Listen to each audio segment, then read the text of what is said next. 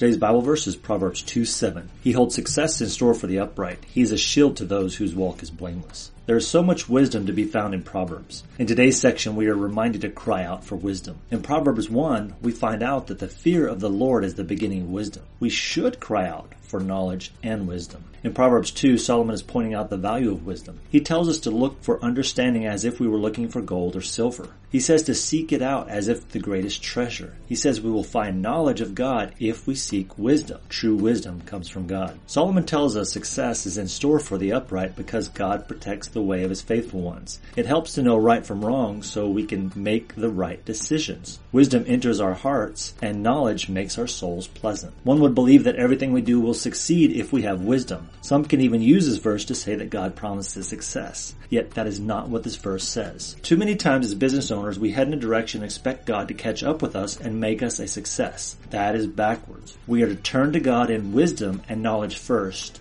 Then God reveals to us what to do for success. Look at the pattern in this portion of scripture. First, you store up God's commands in your hearts. Then you turn your ear to wisdom and listen for God's voice. Follow that by applying your heart to understanding that you get specifically from God. That's verse 1 and 2 in a nutshell. We start by holding on to the commands of God and being obedient to Him. This is the foundation for everything we do. It is why Christian Business Revolution exists. We are to seek God first in all we do, including our business. Then we will succeed. Life is not perfect. Business does not grow in a straight line. Families do not develop instantly. God guides us in wisdom through all of these steps. When we seek His wisdom, understanding and knowledge follow quickly behind. So let me ask you, do you really seek out wisdom as if it is as valuable as treasure? Do you cry out to God for insight into your business? Go to scripture and dig into this chapter. You will see a contrast between those who walk in wisdom and those who don't. He holds success in store for the upright. He is a shield to those whose walk is blameless. Proverbs 2 7.